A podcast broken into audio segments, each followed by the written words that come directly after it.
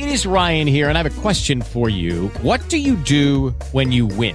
Like, are you a fist pumper? a woohooer, a hand clapper, a high fiver. I kind of like the high five, but if you want to hone in on those winning moves, check out Chumba Casino. At ChumbaCasino.com, choose from hundreds of social casino style games for your chance to redeem serious cash prizes. There are new game releases weekly, plus free daily bonuses. So don't wait. Start having the most fun ever at ChumbaCasino.com. No purchase necessary. BGW. Void were prohibited by law. See terms and conditions. 18 plus. Hey guys, it is Ryan. I'm not sure if you know this about me, but I'm a bit of a fun fanatic when I can. I like to work, but I like fun too. It's a thing. And now the truth is out there. I can tell you about my favorite place to have fun. Chumba Casino. They have hundreds of social casino style games to choose from with new games released each week. You can play for free anytime, anywhere and each day brings a new chance to collect daily bonuses. So join me in the fun. Sign up now at ChumbaCasino.com. No purchase necessary. BGW. Void were prohibited by law. See terms and conditions. 18 plus. Storie Libere presenta Quando la malattia arriva nelle nostre vite, in qualche modo tutto cambia. Questo è vero anche quando si tratta di tumore al seno. Al momento della diagnosi, improvvisamente si aprono davanti a noi molteplici strade e ci ritroviamo bloccate, senza sapere quale prendere. Dove mi curo? Cosa succederà alla mia femminilità? Dovrò fare la mastectomia? Quanto e come cambierà il mio corpo? Potrò ancora diventare madre?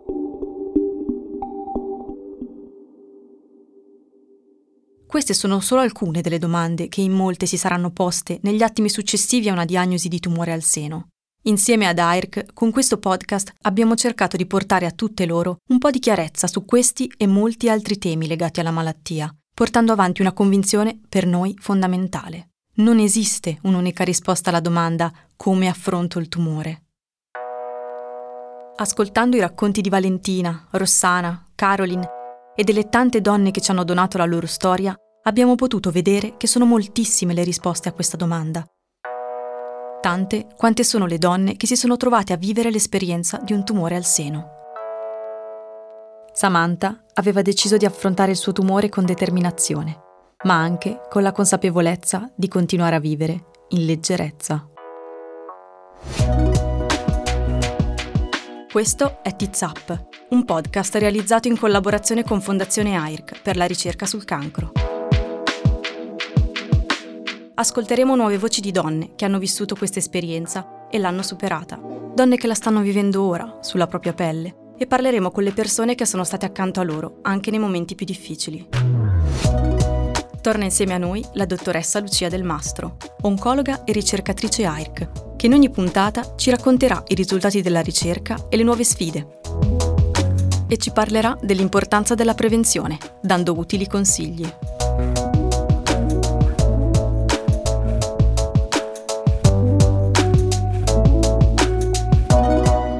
Questa serie è dedicata a Samantha e come avrebbe detto lei, tits up, petto in fuori ragazze.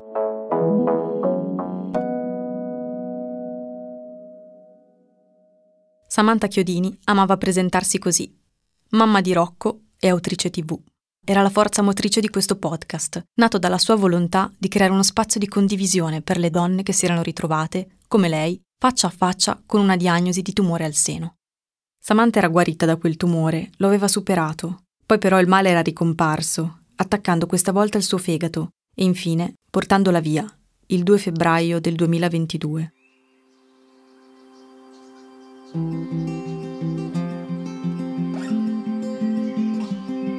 Fino all'ultimo non ha mai smesso di lavorare, di essere se stessa, di vivere con leggerezza. Questa parola, che potrebbe suonare così stridente in questo contesto, sarà invece il nostro faro guida in questa puntata. Oggi ci vogliamo fermare un momento per celebrare la vita di Samantha e l'eredità importante che ha lasciato e lo facciamo attraverso la voce della persona che più le è stata vicina in questi anni. Eh, sì, devo dire che la mia amicizia con Samantha ha cambiato la mia vita. Lei è Stefania Passera. Ci accoglie nel suo atelier, uno spazio quasi segreto, nascosto in un cortile silenzioso e pieno di luce, non lontano da Porta Romana. Per prima cosa le chiediamo come lei e Samantha si sono incontrate. Ma io l'ho conosciuta proprio eh, nel mio negozio perché eh, lei era venuta eh, per fare una carta da parati, per mettere una carta da parati dietro al, al suo letto e mm, lei era incinta in quel periodo, quindi eravamo tutto sommato giovani. Ehm, era incinta di Rocco, io avevo le mie bambine che erano piccole ancora e ci siamo un po' riconosciute due donne comunque molto indipendenti, autonome, che in qualche modo volevano crescere i loro figli da sole. E quindi insomma noi eh, ci siamo molto unite perché appunto non avevamo dietro delle, eh, delle situazioni di mariti o per scelta o per per altre motivazioni e quindi eh, siamo un po' cresciute insieme, diciamo così. Abbiamo cresciuto io, le mie figlie e Rocco un po' insieme.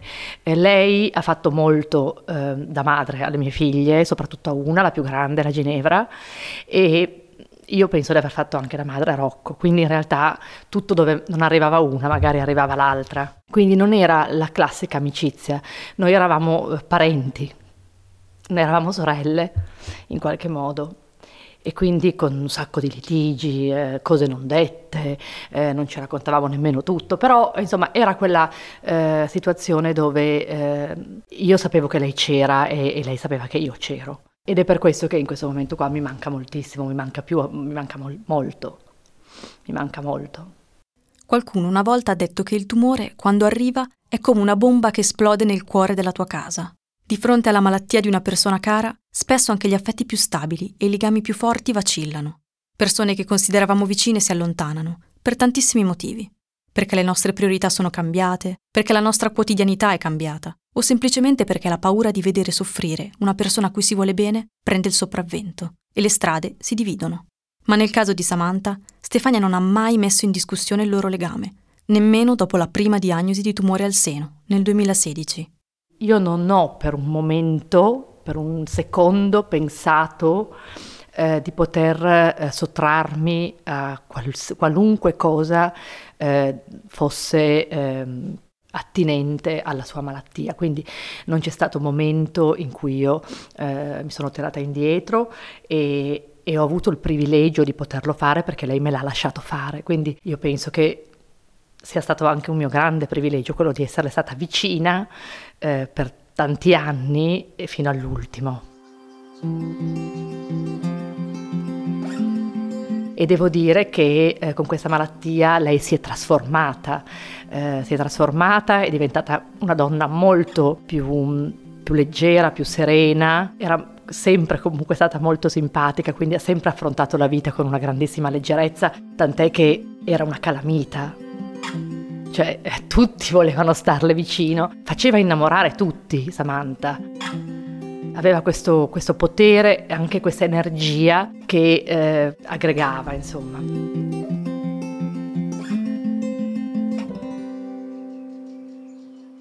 È stata una donna anche molto enigmatica, perché in realtà si dava tanto, ma nello stesso tempo anche molto poco.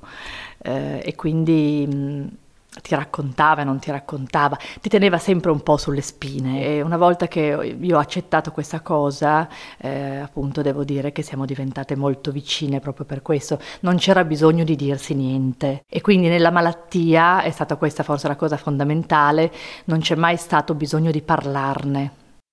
Per molte donne il proprio tumore è un po' l'elefante nella stanza. E non parlarne non significa che non lo si sta affrontando, non è una forma di negazione ma un modo per ridimensionarlo, metterlo al suo posto. Tu non mi definisci, sono io che definisco te e scelgo quanto spazio darti nella mia vita. Questo è un punto di consapevolezza importante che Samantha non ha mai perso di vista. Se ce l'aveva fatta una volta ce l'avrebbe fatta anche un'altra e poi se ce l'aveva fatta un'altra ce l'avrebbe fatta ancora un'altra volta. Forse era quello lo spirito che la muoveva, il fatto comunque di avercela sempre fatta e quindi probabilmente una fiducia nella vita molto, molto grande, ecco, non magari la fiducia in Dio inteso come Dio, ma sì, una grande fede, fede proprio nella vita. Samantha coltivava anche un amore per la cura di sé, perché per lei era importante regalarsi una coccola ogni tanto. In una delle scorse puntate di questo podcast raccontava che dopo ogni chemio si concedeva magari un rossetto nuovo fiammante o un bel massaggio Lei si curava tantissimo, ma tanto, ma che rispetto io non, cioè, veramente la prendevo sempre in giro perché sul suo comodino c'erano un miliardo di creme, faceva bagni con ogni tipo di olio, di, di bagno che quando andavamo in vacanza insieme o tipo non so un weekend io partivo tipo con una borsa e lei partiva con dieci borse ma che cavolo hai messo di lì dentro?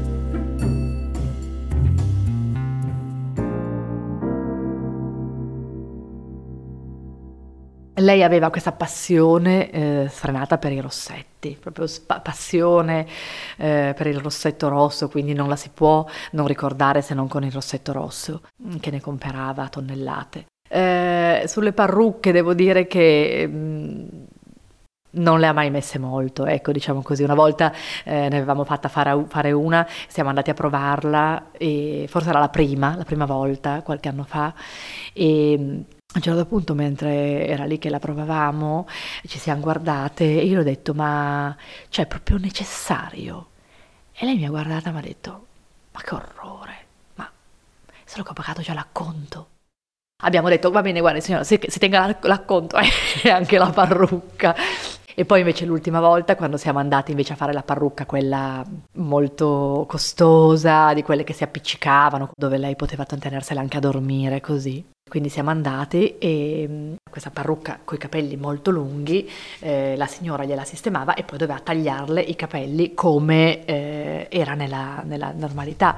E a un certo punto io le ho detto, ma insomma, tanto eh, voglio dire, chi se ne frega, stai coi capelli lunghi. E quindi lei continuava a specchiarsi con questi capelli lunghissimi, così non si è fatta tagliare i capelli di questa parrucca con i capelli lunghissimi, che penso si sia messa, non so, tre volte e mai più. Questo è un altro dilemma non da poco. Parrucca sì o no? Per molti è un sollievo poter coprire i segni più evidenti lasciati dalle cure, come la perdita dei capelli per l'appunto. E quindi la parrucca arriva come un'alleata, un modo per mantenere un legame con il nostro aspetto prima della malattia. Per altri, invece, tra cui Samantha, non è proprio la soluzione giusta. Però lei aveva questa leggerezza che prendeva tutto con grande, filoso- grande filosofia, ecco, forse perché nella vita le erano successe un sacco di... Cioè aveva avuto una vita molto difficile, proprio molto molto difficile e quindi tutto era, tutto era, le- tutto era ironia, ecco. Poi aveva un bel caratterino, ecco, diciamo che adesso non è che possiamo solamente, cioè aveva un bel caratterino, era viziata, era, sì, pretendeva molto, però diciamo che mi manca tantissimo. Samantha non perdeva mai la speranza ed era capace di trovare sempre il lato ironico delle cose. Era il suo strumento per affrontare la vita, anche quando tutto sembrava remare contro di lei. Abbiamo avuto momenti molto difficili, molto molto difficili e lei l'ultima volta, eh, l'ultimo mercoledì che siamo stati in ospedale mi ha detto forse questa un po', un po', anche in modo ironico come era lei, eh, mi ha detto, beh dai, forse con questa abbiamo raggiunto eh, l'apice, nel senso che della, della, giornata, perché noi facevamo un po' la classifica delle giornate peggiori. E allora lei ha detto, beh dai, con questa forse abbiamo vinto. E, ed è stata la, la, giornata dove, la giornata diciamo conclusiva, dove comunque la dottoressa eh, Iorfida ha detto... Eh, di tornare a casa e insomma di aspettare, non, non, c'era, non c'era, più niente. Eh, diciamo che sì, anche in quel frangente eh, lei è riuscita quella giornata a scherzare con eh, le infermiere, abbiamo perso il cappello, quindi lei aveva questo cappello a forma di zucca e io a un certo punto gliel'ho perso, quindi c'era sempre questo giochetto per cui lei mi insultava e dove hai messo il cappello e l'hai fatto apposta perché non ti piaceva. Quindi lei in realtà, devo dire, è sempre stata eh, veramente eccezionale. E quel giorno lì, però, quando l'ho portata a casa, io a un certo punto le ho, le ho chiesto, le ho detto, Samantha, se posso aiutarti, se posso aiutarti e fare qualcosa di pratico in questo momento qua, Dimmi, dimmi, dimmi, quello che ti fa l'ansia quando vai a dormire la sera, dimmi i pensieri più di cui magari hai paura, dimmi qualche cosa che io posso fare, magari nel, al lato pratico, in questo momento qua, per far sì che tu riesca a, ad andare in pace. E lei mi ha guardata e mi ha detto, sai una cosa, che forse non ci potrai credere, ma io non ho nessuna ansia sono pronta. E questo è stato forse mm, sì, la prima volta che abbiamo veramente parlato di quello in questa maniera così abbastanza schietta.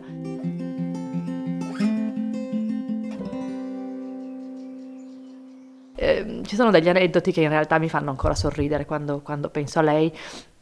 Mi ha insegnato moltissimo eh sì, è stato per me un grandissimo privilegio. Io le facevo sempre da mangiare, eh, da sempre, e lei criticava sempre tantissimo come io facessi da mangiare, non le andava mai bene niente, quindi eh, io dovevo chiamarla, allora cosa vuoi mangiare? Allora per lei dava un menù. Perché lei in qualche modo facendo così testava quanto uno le volesse bene, no? ti metteva costantemente alla prova e quindi alzava la, l'asticella sempre di più.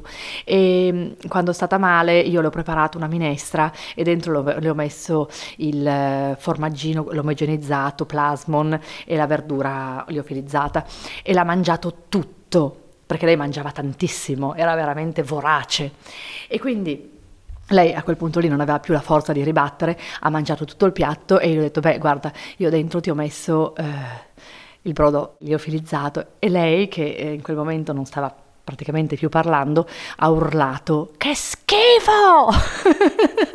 e questa cosa qua poi ha fatto questi occhi dove veramente pieni di, di affetto, di amore e questo è stato il nostro ultimo saluto. E... Samantha si è spenta quella notte circondata dai suoi affetti. Al di là del dolore per la sua perdita, che avrà bisogno di tempo per essere elaborato, rimane però ancora tanto di lei nelle persone che le hanno voluto bene. Alle volte penso che ci si vergogni o magari sia difficile chiedere aiuto alle persone che ti vogliono bene di, di esserci, eh, perché, perché si è timorosi di magari caricare troppo. Eh, quindi non avere paura invece di chiedere aiuto perché comunque assistere eh, un malato è una cosa che è vero che è molto difficile, ma che ti dà tantissimo, che ti dà veramente molto, quindi in realtà eh, non è che ti toglie, ti dà. E quindi è un, è un rapporto reciproco, di reciproco eh, aiuto. Non è come si pensa, ah ma tu l'aiutavi e lei... No, non è così, non c'è un debito. È proprio un gesto d'amore che si compie per l'altra persona e l'altra persona compie per te, permettendoti di starle vicina. E io l'ho vissuto così, quindi immagino che potrei, l'unico consiglio che potrei dare è appunto farsi aiutare dalle persone che, a cui vuoi bene. Le stai chiedendo una cosa difficile, ma in cambio le dai una consapevolezza, una profondità sulla vita che mai avrebbe capito in altro modo. Quindi è un regalo perché stare vicino a una persona malata è un regalo. In qualunque modo si scelga di affrontare il proprio tumore, Samantha ci insegna che la cosa importante è rimanere sempre fedeli a se stesse, senza perdere mai di vista le cose importanti della vita. I legami che abbiamo intessuto, coltivato, nutrito, le amicizie e gli amori che abbiamo contribuito a far sbocciare, le nuove vite che abbiamo regalato al mondo e per tutto questo non possiamo che dire grazie. Grazie Samantha.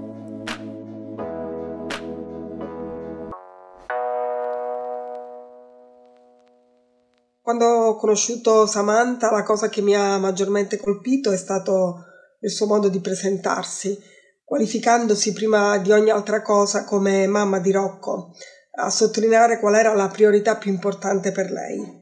Questa è la dottoressa Lucia Del Mastro, che come sempre ci accompagnerà lungo tutte le puntate di questo podcast. E credo che la sua forza, la sua capacità di affrontare eh, con quella che avete definito leggerezza la malattia, nonostante la gravità della malattia, in parte fossero anche legate alla volontà di Samantha di proteggere Rocco. L'importanza che eh, ho dato e continuo a dare nella mia vita personale e professionale alla maternità ha trovato quindi un'immediata corrispondenza nell'enorme senso di maternità eh, di Samantha, di Samantha per, per il suo Rocco. Secondo la sua esperienza, anche con le proprie pazienti, eh, che consiglio si sentirebbe di dare a chi in questo momento si trova nella necessità di dover comunicare un, la propria malattia a, a, un bambino, comunque a un minore, a un figlio, a, a un nipote? Sì, eh, comunicare la malattia ai propri figli eh, è, è, sicuramente un, una parte molto delicata della, della malattia e molte donne, soprattutto le donne con bambini piccoli, ma anche donne con figli eh, in età più grande, molto spesso si pongono come primo problema come faccio a dirlo uh, ai miei figli e quello che io consiglio è di non nascondere assolutamente ai propri figli la malattia perché questo potrebbe generare un senso di tradimento da parte dei figli che invece devono sapere, devono conoscere eh, che cosa sta accadendo perché eh, i bambini ma anche i figli in età più adulta ovviamente sono in grado eh, immediatamente di percepire eh, se qualcosa non va nella propria famiglia e quindi se non riusciamo a comunicare che cosa sta accadendo, ciò che loro possono immag- immaginare eh, è più grave a volte rispetto alla realtà. Per cui il consiglio che io do alle nostre, alle mie pazienti è quello di cercare di parlare con i propri figli, poi a seconda dell'età si possono usare delle modalità diverse di comunicazione, ma cercare di coinvolgere eh, i figli, i bambini anche nella gestione eh, della malattia.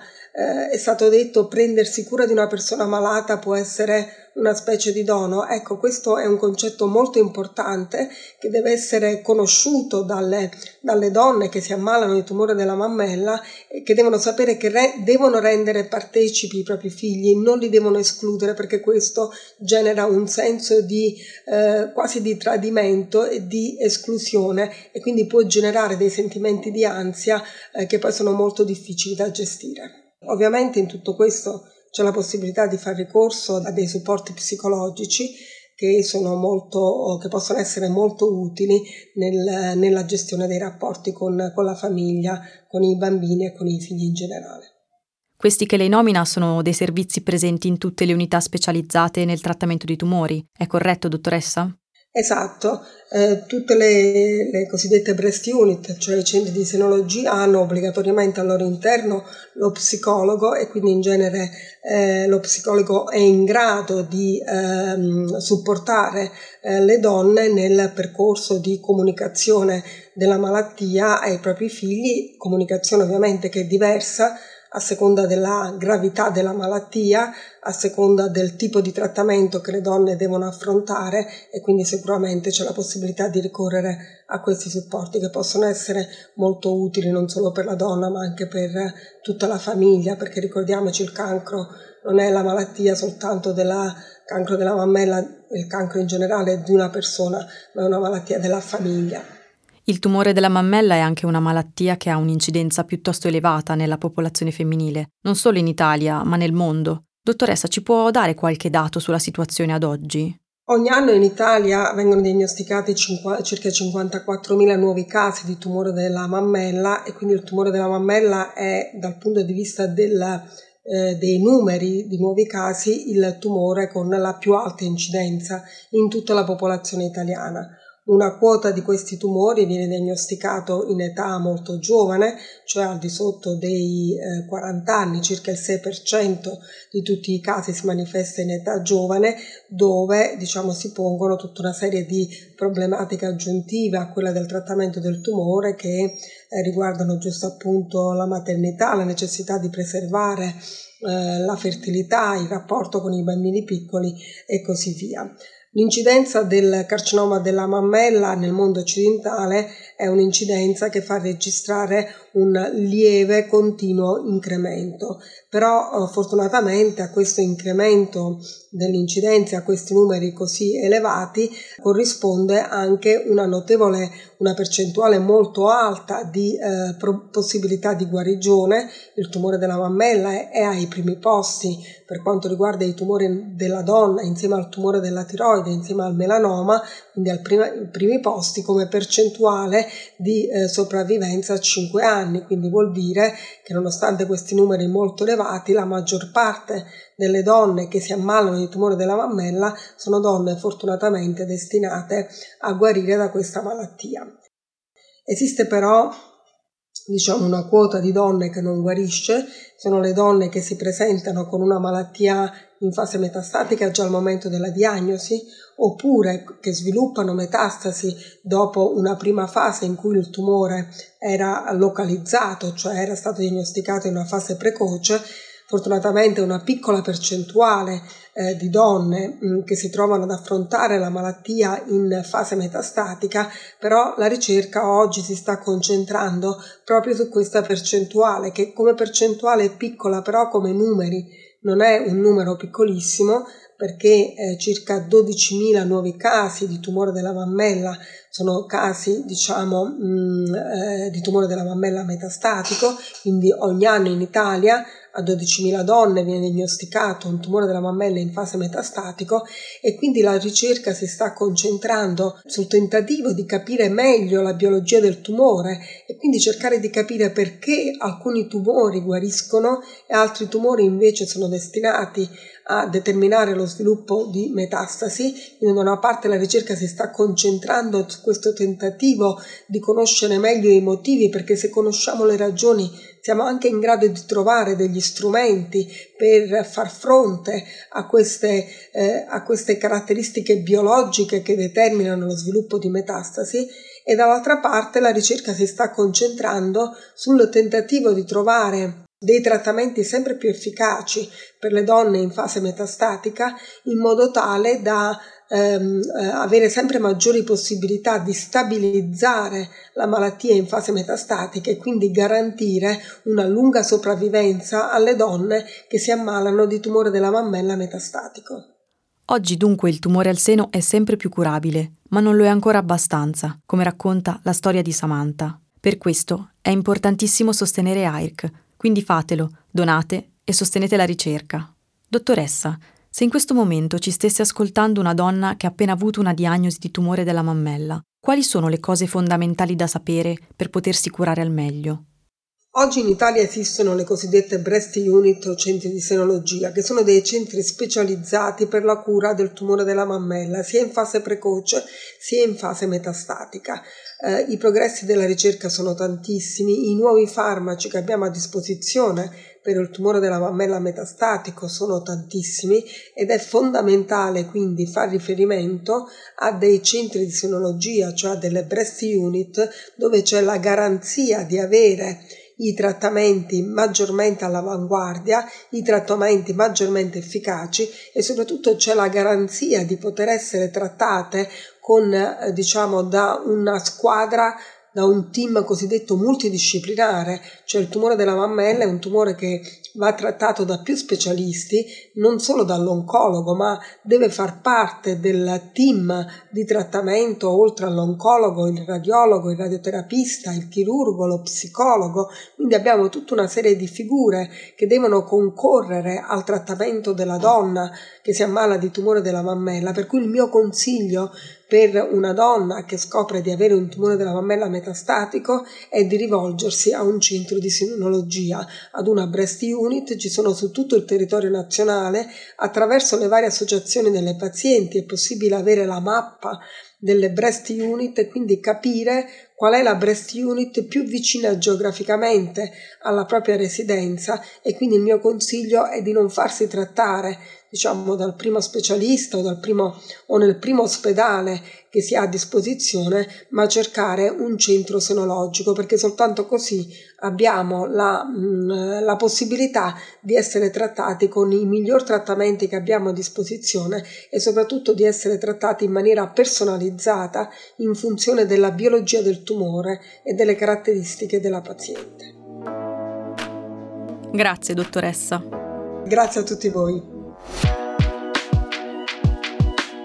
Avete ascoltato TIZAP, un podcast realizzato in collaborazione con Fondazione AIRC per la ricerca sul cancro. Con la dottoressa Del Mastro vi diamo appuntamento alla prossima puntata. Nel frattempo, TIZAP ragazze, petto in fuori.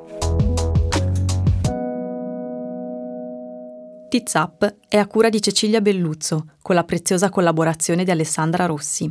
Post-produzione audio Cecilia Belluzzo e Marcella Piscitelli. Una produzione storielibere.fm di Gianandrea Cerone e Rossana De Michele.